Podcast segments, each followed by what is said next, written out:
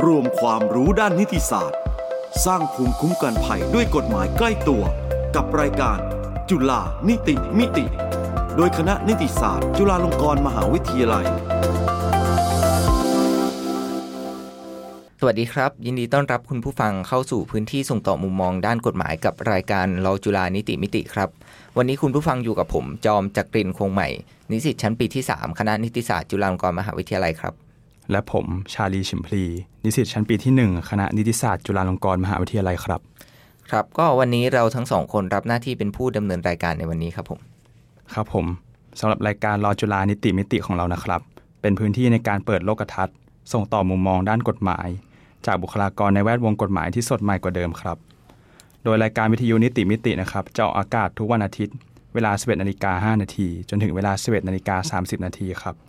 ทางจุฬาเรดิโอ plus หรือสถานีวิทยุแห่งจุฬาลงกรณ์มหาวิทยาลัย FM 101.5 เมกะเฮิรตซ์ครับ โดยรายการ ฬ.จุฬานิติมิตินะครับ จะเปิดโอกาสให้นิสิตคณะนิติศาสตร์ได้มาเป็นผู้ดำเนินรายการ โดยจะมีการผัดเปลี่ยนกันมาดำเนินรายการกันในแต่ละสัปดาห์ครับ ครับผมก็สำหรับรายการในวันนี้นะครับ มีชื่อตอนว่าเสรีภาพในการชุมนุม เครื่องมือสร้างความสร้างสันติภาพหรือความขัดแย้งครับผม ครับผมก็ถ้าเกิดพูดถึงเรื่องชุมนุมนะครับ ก็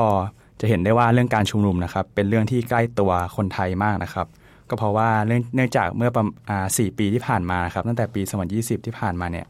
ก็จะเห็นได้ว่ามีการชุมนุมเกิดขึ้นอยู่บ่อยครั้งนะครับ ในประเทศไทยอ่าแล้วก็เรื่องชุมนุมนะครับ ในประเทศไทยก็ไม่ใช่เรื่องที่ผิดกฎหมายใดๆนะครับ เพราะว่า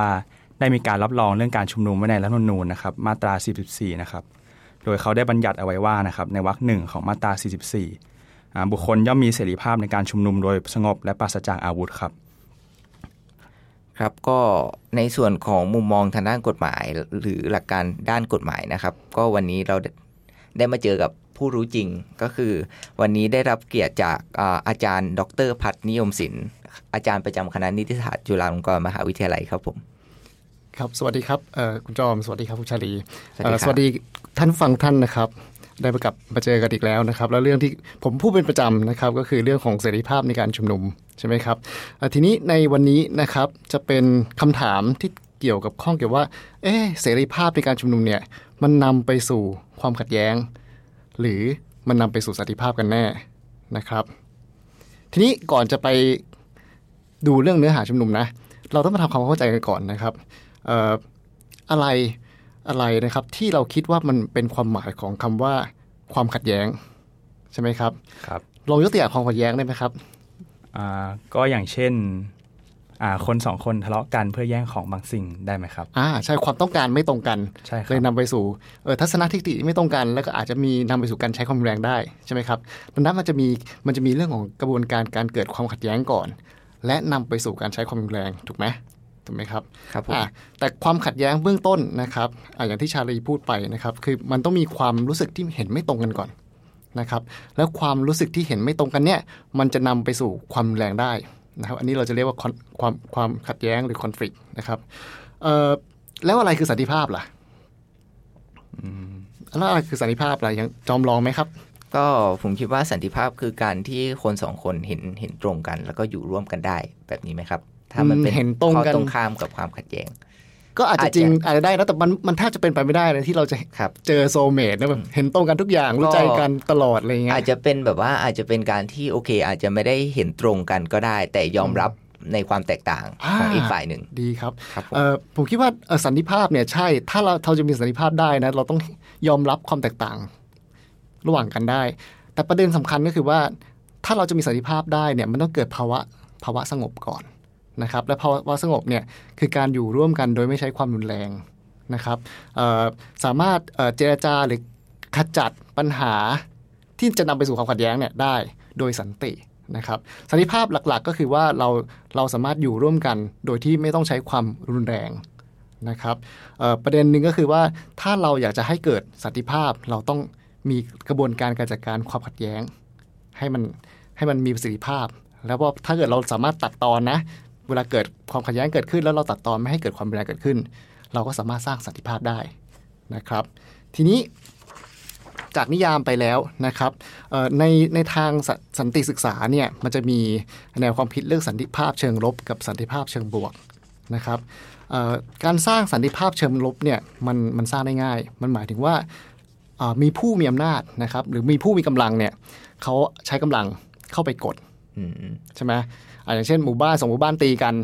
นะครับ เจ้าหน้าที่ของรัฐส่งกำลังเข้าไปปราบปราม เข้าไปรักษาความสงบ มันก็จะเกิดสันติภาพเชิงลบขึ้น ก็เราอาจจะเห็นได้แบบว่าอย่างเช่น พวกสหภาพโซเวียต หรือประเทศที่เป็นคอมมิวนิสต์ในสมัยช่วงสงครามเย็นอะไรแบบนี้ไหมครับอืมจริงๆ มันเกิดขึ้นตลอดเวลานะครับเออเกิดขึ้นแม้กระทั่งเนี่ยชีวิตประจำวันของเราเนี่ยสมมติมีคนทะเลาะกันนะครับแล้วอยากจะสร้างสันติภาพเชิงลบ ก็หาคนที่มีกำลังมากกว่า เข้ามาเพื่อสร้างสันติภาพ แต่ปัญหาของสันติภาพชนิดนี้ก็คือมันไม่ยั่งยืนและถาวรฮะอืมมันครับจะยั่งยืนต่อเมื่อตัวผู้ที่เข้ามาสร้างสันติภาพเนี่ยยังสามารถกดกดความรุนแรงตรงนั้นได้อยู่อืมก็คือเขาต้องมีกำลังมากพอที่จะใช่กดให้คนสองคนมันสงบได้ใช่ไหมครับ แต่ตัวความขัดแย้งเนี่ยมันอาจจะไม่ได้หายไปเลย หรือไม่ได้อาจจะทำให้เกิดการพูดคุยนะครับ หรือเกิดความเข้าใจกันระหว่างคู่ขัดแย้งถูกไหมเขา มันมันสงบเพราะว่าไอ้สองฝ่ายเนี่ยไม่ไม่ลงมือต่อกันเพราะมีอีกคนหนึ่งเนี่ย เข้ามาถือไม้ว่าถ้าตีกันนะฉันตีเธอนะถือออกไหมฮะอันนี้แบบแบบเทียบง่ายๆเนาะะทีนี้มันจะมีอีก concept หนึ่งก็คือสันติภาพเชิงบวกนะครับคืออะไรเอ่อเราหมายถึงสันติภาพที่มีความยั่งยืนนะครับมีโครงสร้างสังคมที่เป็นธรรม ผู้คนเนี่ยได้รับการเคารพนะครับความแตกต่างซึ่งกันและกันหลักการพื้นฐาน หลักสิทธิมนุษยชนได้รับการเคารพนะครับสันติภาพในเชิงบวกเนี่ยมันจะทำให้เกิดสังคมที่มีการพัฒนาอย่างยั่งยืนได้นะครับ แล้วก็เอ่อเป็นสังคมที่ยุติธรรมนะครับแล้วก็อยู่กันอย่างสงบสุขนะครับ ดังนั้นจริง ๆ เวลาเราพูดถึงคำว่าสันติภาพเนี่ยสิ่งที่เราต้องการให้มันเกิดขึ้นจริง ๆ นะ ก็คือสันติภาพเชิงบวก จริงไหมเพราะสันติภาพเชิงลบเนี่ยมันจะอยู่ได้ต่อเมื่อมีคนมาบังคับการให้มันเป็นครับแต่ถึงเอ่อถ้าเกิดเรามีสันติภาพเชิงบวกเกิดขึ้นได้ ผู้คนสมานฉันท์อยู่ร่วมกันได้โดยมีกติกาสังคมที่ทุกคนยอมรับกันใช่ไหมครับต่อให้ไม่มีผู้มาบังคับการเขาจะบังคับกันเอง แล้วสันติภาพมันก็จะอยู่กันได้นะครับเอ่อทีนี้แล้วมันเกี่ยวข้องอะไรกับเสรีภาพในการชุมนุมล่ะนะครับ เอ่อเสรีภาพในการชุมนุมเนี่ยมันเป็นเครื่องมืออย่างหนึ่งนะครับในการที่จะทำให้ประชาชนเนี่ยสามารถแสดงออกแสดงความต้องการออกสามารถเรียกร้องให้เกิดความเปลี่ยนแปลงได้ใช่ไหมครับเอ่อมันนำไปสู่ความขัดแย้งไหมก็อาจจะเป็นไปได้ครับ มีทั้งอาจจะนำไปสู่ความขัดแย้งก็ได้ อาจจะนำไปสู่สันติภาพก็ได้ ผมคิดว่ามันอยู่ที่ process อืมระหว่างนั้นว่าเป็นการชุมนุมแบบใดอ่าอาใช่จจะถ้าเป็นการชุมนุมแบบสันติออกมาเรียกร้องด้วยความสุจริตก็อาจจะ ก็อาจจะนำไปสู่สันติได้ แต่ถ้าเป็นการชุมนุมที่โอเค อาจจะมีความรุนแรง อาจจะมีอาวุธเข้ามาเกี่ยวข้องแบบนี้ มันก็อาจจะนำไปสู่ความขัดแย้งลุกลามได้ ใช่ครับครับผมเอ่อที่เอ่อที่จอมพูดมานี่ใช่เลยนะครับ ก็คือว่าจริง ๆ แล้วเนี่ยตัวรัฐเองเนี่ยเป็นตัวที่เข้ามาควบคุมให้เกิดสันติขึ้น นะครับเจเจตนาของเขาก็คือต้องการให้ให้ให้ให้แสดงออกอย่างสงบแหละ และใครก็ตามที่ออกมาแสดงออกนะครับหรือออกมาชุมนุมเนี่ยแล้วไม่สงบรัฐก็จะเข้ามาบังคับให้มีสันติภาพเชิงลบเนี่ยนึกออกไหมเข้ามาทำทำหน้าที่ตรงนี้นะครับ และทำให้มันเกิดความสงบขึ้นเอ่อทีนี้การชุมนุมสาธารณะเนี่ยเอ่อมันจะสามารถนำไปสู่สันติภาพเชิงบวกได้หรือไม่ ย้อนกลับมาพิจารณาเรื่องนี้นะครับก็คือถ้าเกิดว่าเราปล่อยให้เอ่อ ประชากรเนี่ยหรือพลเมืองนะครับไม่สามารถแสดงออกถึงความต้องการของเขาได้เลย หรือแสดงการคัดค้านต่อรัฐ หรือเอ่อถ้าเราอยู่ในสังคมประชาธิปไตยก็คือเสียงส่วนใหญ่เนาะครับเอ่อถ้าเกิดเสียงส่วนน้อยเนี่ยไม่สามารถคัดคัดค้านหรือออกมาโต้แย้งได้ว่าไอ้สิ่งที่เสียงส่วนใหญ่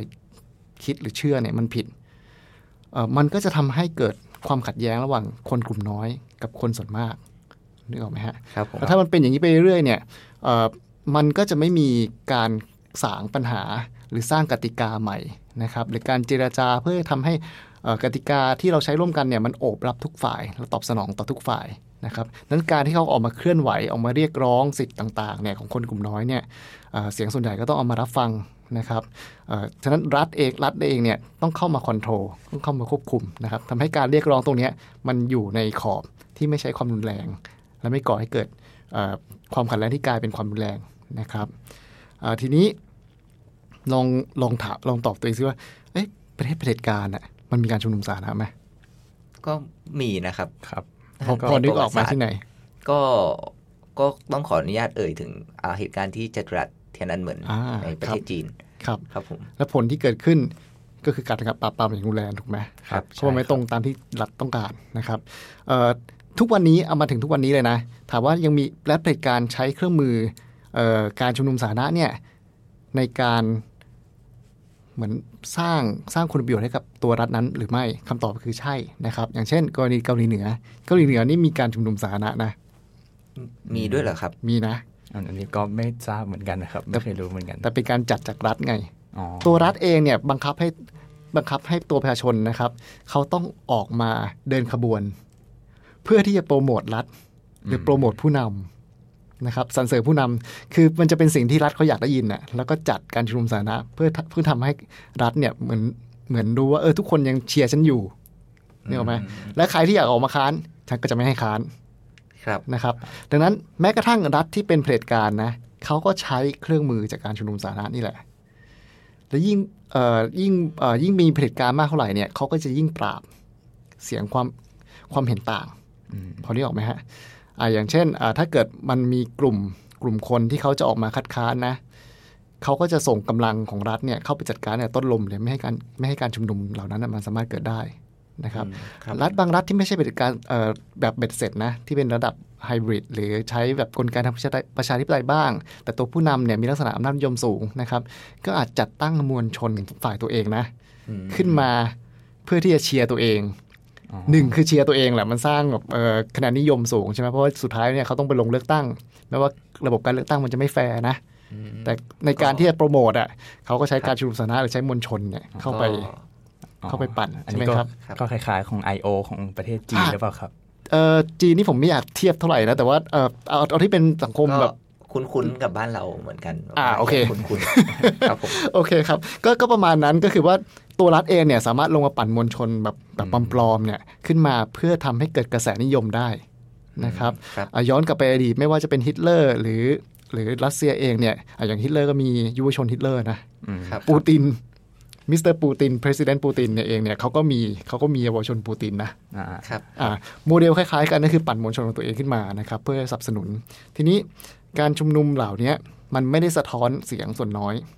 มันสะท้อนแต่เสียงที่รัฐอยากจะได้ยินอืมแต่ฟังก์ชันนะครับที่สังคมประชาธิปไตยต้องการ คือทำให้ประชาชนทุกภาคส่วนเนี่ยสามารถเอ่อแสดงเสียงแสดงความต้องการของตัวเองออกมาได้นะครับ ดังนั้นเอ่อมันต้องมีกติกาที่รัฐต้องจำจำกัดตัวเองนี่ออกไหมจำกัดว่าครับเราเราจะคุ้มครองเรื่องของเสรีภาพในการชุมนุมนะ เพื่อทำให้ทุกฝ่ายเนี่ยสามารถออกมาใช้เครื่องมือตรงนี้ได้อืมอืม สมมุติว่าคุณเป็นประชาชนทั่วๆไป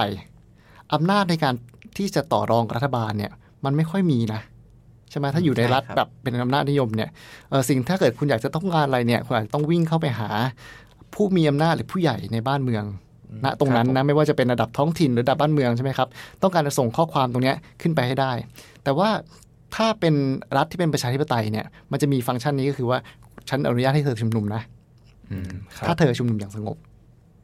อ่าฉะนั้นมันก็เลยมีกติกาว่าเอ่อถ้ารัฐจะเข้าไปจำกัดเสรีภาพตรงเนี้ยควรจะทำอะไรบ้างนะครับ หลักๆอ่าผมก็ขอยกตัวกติการะหว่างประเทศว่าด้วยสิทธิพลเมืองและสิทธิทางการเมืองนะครับ หรือ ICCPR มา ในนั้นเนี่ยเอ่อมันจะมีนิติวิธีอยู่ข้างในอยู่ด้วยนะครับ ในการเข้ามาจำกัดก็คือหนึ่งต้องมีกฎหมายกำหนด ให้รัฐเนี่ยสามารถเข้ามาจำกัดได้ครับการจำกัดการจำกัดสิทธินะต้องทำโดยกฎหมาย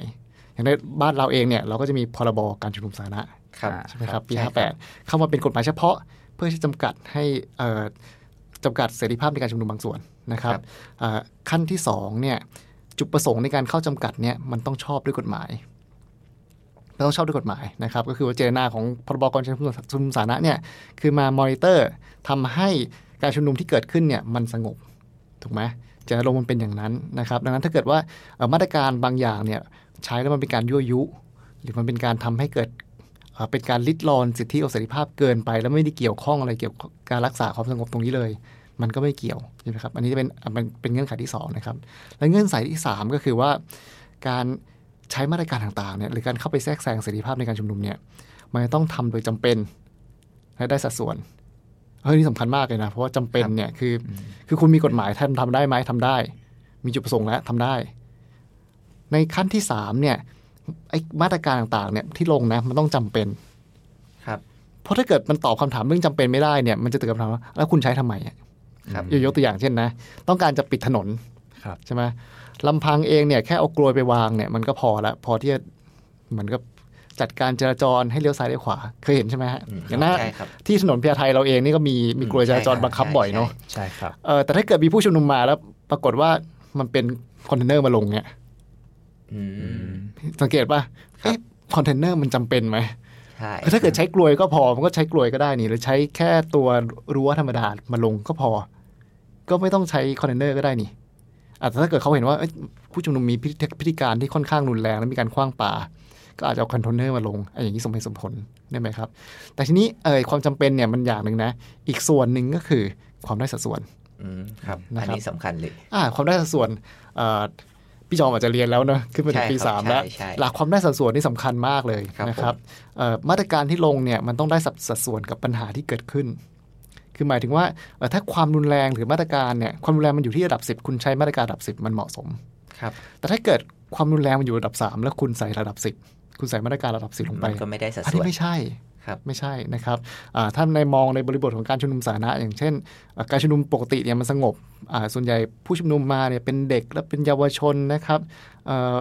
ไม่มีพฤติการรุนแรงและไม่ไม่มีอาวุธอะไรเลย เขาก็ชุมนุมกันปกติ แต่เพื่อญมันฝ่าฝืนกฎหมายบางอย่างนะครับตำรวจในการเข้าไปสลายเนี่ยแทนที่จะใช้โล่ใช้กระบองธรรมดา ใช้คนเข้าผลักหรืออุ้มออกนะครับเอ่อตำรวจใช้รถน้ำฉีดเลยอืม เอาน้ำมาเอารถน้ำรู้จักรถน้ำใช่ไหมใช่ครับครับผมเอ่อรถน้ำข้างบนเนี่ยมันจะมีปืนฉีดน้ำแรงดันสูงอยู่ครับนะครับแล้วเขาฉีดลงไปเพื่อที่จะไล่อะให้ออก แล้วก็มีพวกแก๊สน้ำตาแบบอาจจะใช้กับช่น้ำตาผสมด้วยอะไรอย่างเงี้ยครับเอ่ออันนี้ปัญหาเรื่องนี้อาจจะไม่ใช่แค่เรื่องสัดส่วนละมันอาจจะเป็นเรื่องความจำเป็นว่ามันจะเป็นกับต้นไหมนะครับเอ่อพอถ้าเกิดพูดถึงเรื่องสัดส่วนอะอันเนี้ยตกแน่นอน เพราะมันไม่มันมันดูแล้วมันไม่ได้สัดส่วนอะอืมครับนะครับผมที่จะไปใช้ยุทธยุทโธปกรณ์ระดับนั้นนะฮะทีนี้เอ่อ ถ้าเกิดตัวรัฐเองเนี่ยไม่ไม่ได้ยึดถือกติกาพวกเนี้ยกติกาสากลพวกนี้หรือหลักการเหล่านี้นะครับ มันจะเกิดอะไรขึ้น รัฐก็จะสามารถไปสร้างกลไกต่างๆเนี่ยเข้ามาจำกัดเสรีภาพมากเกินไปจนเอ่อจุดประสงค์ตั้งต้นนะของการให้ประชาชนเนี่ยมีเสรีภาพในการชุมนุมอะมันถูกทำลายอืมครับและพอประชาชนเริ่มรู้สึกแล้วครับว่าเอ่อชุมนุมยังไงเนี่ยก็ถูกรัฐปราบปรามอยู่ดี ครับ แล้วมันมีสอง choice นะเดี๋ยวผมให้ให้เอ่อให้ชาลีเลือกแล้วกันครับผมถ้ายังถ้ายังไงก็ตคุณชุมนุมยังไงก็ตามนะสุดท้ายเนี่ยคุณจะถูกปราบปรามอย่างรุนแรง แล้วก็ถูกดำเนินคดีทางกฎหมาย มันมีสอง choice คือชุมนุมแบบสันติกับชุมนุมแบบรุนแรง คุณจะเลือกชุมนุมแบบไหนก็ถ้าเกิดว่าผมยังไงตอนสุดท้ายผมก็ต้องโดนปราบปรามใช่ไหมครับอืมผมก็ถ้าเกิดตามแบบความต้องการส่วนตัวก็จะอาจจะเลือกแบบรุนแรงก็ได้อืมครับคือคือตรงเนี้ยมันตอบยากนะ เพราะมันสองส่วนใช่ไหมว่ามันต้องครับเอามาชั่งน้ำหนักกันว่าเอ้ยชุมนุมแบบรุนแรงมันจะก่อให้เกิดผลอะไร ถ้าเกิดผลมันเท่ากันเนี่ย มันอาจจะกลายว่า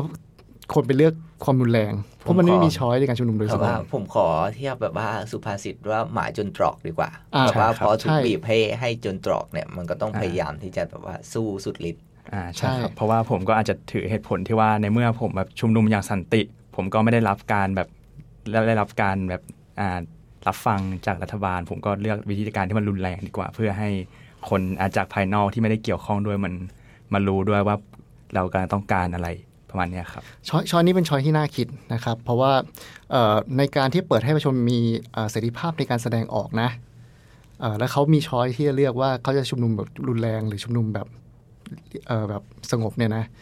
แล้วถ้าเกิดคำตอบมันออกมาว่า ไม่ว่าจะชุมนุมแบบไหนนะคุณลงถูกลงโทษเหมือนกัน ครับไหนๆก็ถูกลงโทษแล้วโดยโดยหลักคิดทางเศรษฐศาสตร์ก็ขอหน่อเนาะยเออก็ขอจัดเต็มหน่อยแล้วกันอ่าเอาความรุนแรงใช่เข้ามาใส่แล้วกัน เพราะมันตอบสนองต่อต่อความรู้สึกต่ออารมณ์นะครับผู้ชุมนุมเวลาไปประชุมชุมนุมบนถนนเนี่ยส่วนใหญ่มีอารมณ์เข้าไปร่วมเยอะใช่ครับนะครับเออแล้วพอใช้ความรุนแรงปุ๊บมันก็จะไม่ได้ตรงเป้าประสงค์แต่ต้นที่อยากจะให้ตัวประชาชนเนี่ยรัฐอยากให้ประชาชนใช้เสรีภาพในการชุมนุม เพื่อที่จะขจัดความขัดแย้งเนี่ยด้วยวิธีทางสันติวิธีใช่ไหมครับเออฉะนั้นช้อยมันต้องมีเออ แล้วรัฐตัวรัฐเองเนี่ยมีหน้าที่ด้วยมีหน้าที่เลยนะครับ ในการที่จะเปิดช้อยนี้ให้กับประชาชนเลือกใช้ มันเหมือนกับเออเฉลี่ยเฉลี่ยแล้วก็ได้นะคดีข่มขืนอย่างเงี้ยอืมอืมใช่ไหมถ้าเกิดข่มขืนแล้วมันเท่ากับฆ่าเออเท่ากับประหารชีวิตทุกกรณีเนี่ย ผลในทางกฎหมายเนี่ย กลายเป็นเรื่องอันตรายอืมใช่ครับใช่ไหมครับก็เป็นงานวิจัยมาเอออันนี้เยอะอันนี้อันนี้มันมันมันครับมันเป็นจิตวิทยามนุษย์เลยล่ะ เพราะว่าเอ่อถ้าเกิดข่มขืนแล้วเนี่ย แล้วโทษเนี่ย ไม่ว่าเหยื่อนะครับ เหยื่อจะตายหรือไม่ตายเนี่ย ผู้ข่มขืนถูกประหารชีวิตทุกกรณีเนี่ยอืมก็ตายไม่ดีกว่าหรอ จะได้ไม่มี ไม่มีหลักฐานไม่มีพยานจริงไหมอืมใช่ครับ ไม่มีใครไปฟ้อง อย่างน้อยโอกาสที่จะรอดจากคดีเนี้ยก็จะสูงขึ้นอืมฉะนั้นเหยื่อมันกลายเป็นว่าเราไปลงโทษเหยื่อไปโดยปริยายจริงไหมใช่การชุมนุมก็ใกล้กันนะครับ คือมันต้องมีเอ่อแรงจูงใจนะครับ ที่จะทำให้ผู้ชุมนุมเนี่ยออกไปชุมนุมสาธารณะโดยสงบ นะครับเอ่อหนึ่งในแรงจูงใจนั้นนะก็คือว่าตัวรัฐเองเนี่ยจะต้องมีหน้าที่ในการเข้ามาอำนวยความสะดวกนะครับหน้าที่ในการเข้ามาอำนวยความสะดวก เช่นอะไร จัดพื้นที่ให้อ่าอยากจะชุมนุมอ่าเราโอเค เราจัดเซฟโซนให้นะครับอ่ามีเจ้าที่ตำรวจมาดูแลความเรียบร้อย นะครับมีเจ้าที่ตำรวจเนี่ยจัดการอาจจะไม่ใช่เจ้าที่ตำรวจอย่างเดียวนะครับ อาจจะรวมถึงเจ้าที่ฝ่ายปกครองด้วย เช่นกทม หรือองค์กรปกครองส่วนท้องถิ่นนะครับ ที่จะเข้ามาจัดเรื่องของรถน้ำจัดเรื่องของสุขานะครับในพื้นที่โดยรอบ หลักๆ ก็คือว่าเจ้าหน้าที่เหล่านี้เขาต้องทำหน้าที่ในการ balance สิทธิ์หรือทำจัดสมดุลนะครับ ระหว่างผู้ที่รับผลกระทบจากการใช้เสรีภาพในการชุมนุม กับผู้ที่ต้องการใช้เสรีภาพในการชุมนุม ครับคือมันมันเวลาเข้ามาชั่งน้ำหนักกันแล้วเนี่ย สิทธิ์ใดสิทธิ์หนึ่งอะมันมันจะหายไปไม่ได้เลย มันต้องอยู่ร่วมกันได้นะครับ และอยู่ในภาวะที่เหมาะสมระหว่างสองสิทธินี้นะครับ อย่างเช่นการใช้เสียงเป็นต้นอืการชุมนุมมันคจะบมากขึ้นมาจากพร้อมกับการใช้เสียงใช่ไหมทีนี้การใช้เสียงเนี่ยมันก็ต้องไม่เป็นการเอ่อทำร้ายบริเวณโดยรอบนะครับครับอะทีนี้เอ่อเพื่อที่จะตอบคำถามใช่ไหมครับครับผมเพื่อตอบคำถามของวันนี้ว่า เอ๊ะแล้วการชุมนุมสาธารณะหรือเสรีภาพในการชุมนุมสาธารณะเนี่ยมันนำไปสู่ความขัดแย้ง หรือนำไปสู่สันติภาพกันแน่ อืมครับเออผมให้ผมให้นิสิตลองตอบก่อนดีไหมอืมก็ผมก็คิดว่า ถ้ามันเป็นไปตามกระบวนการที่ถูกต้องมันก็จะนำไปสู่สันติภาพได้ครับผม อืมครับของผเฉมลียผมก็คิดว่า ถ้าเกิดว่ามันรัฐบาลไม่ได้มีการจำกัดเสรีภาพในการชุมนุมของผู้ชุมนุมมากจนเกินไป มันก็ทำให้เกิดเสรีภาพได้ แต่ว่าถ้าเกิดปราบปรามด้วยความรุนแรงเนะครับผมว่าผมในการชุมนุมก็จะยังมีต่อไปเรื่อยๆ แล้วก็จะยิ่งทวีทวีความรุนแรงไปเรื่อยๆครับครับโอเคครับดีครับ คือจริงๆประเด็นของผมก็คือว่าหนึ่งนะยังไงการชุมนุมมันจะเกิดครับผมแต่มันจะเกิดแบบสงบหรือเกิดแบบรุนแรงเท่านั้นเองสองก็คือหน้าที่ของรัฐนะครับ หน้าที่ของรัฐจริงๆแล้วตัวแปรสำคัญคือตัวรัฐ ที่จะทำให้การชุมนุมมันมันสงบหรือมันหรือมันมันก่อให้เกิดความขัดแย้งขึ้น ตัวรัฐนี่เป็นปัจจัยหลักเลยนะครับถ้าวางกติกาดีรักษากติกาได้ถูก การชุมนุมที่เกิดขึ้นเนี่ยมันก็จะเป็นเครื่องมือนะครับที่ทำให้คนในสังคมโดยเฉพาะคนที่ไม่มีแรงเอ่อคนจนคนไร้โอกาสเนี่ยใช้เครื่องมือตรงเนี้ยในการออกมาเรียกร้องให้เกิดความเป็นธรรมกับพวกเขานะครับและในในบ้านปลายเนี่ยมันก็จะนำไปสู่สันติภาพเอ่อเชิงบวกนะครับทำให้สังสังคมเราเนี่ยน่าอยู่มากขึ้นอืมครับครับ ก็ ก็สำหรับวันนี้นะครับ ก็ได้รับความรู้รวมถึงได้เห็นมุมมองในทางวิชาการเนาะเกี่ยวกับการชุมนุมว่าโอเค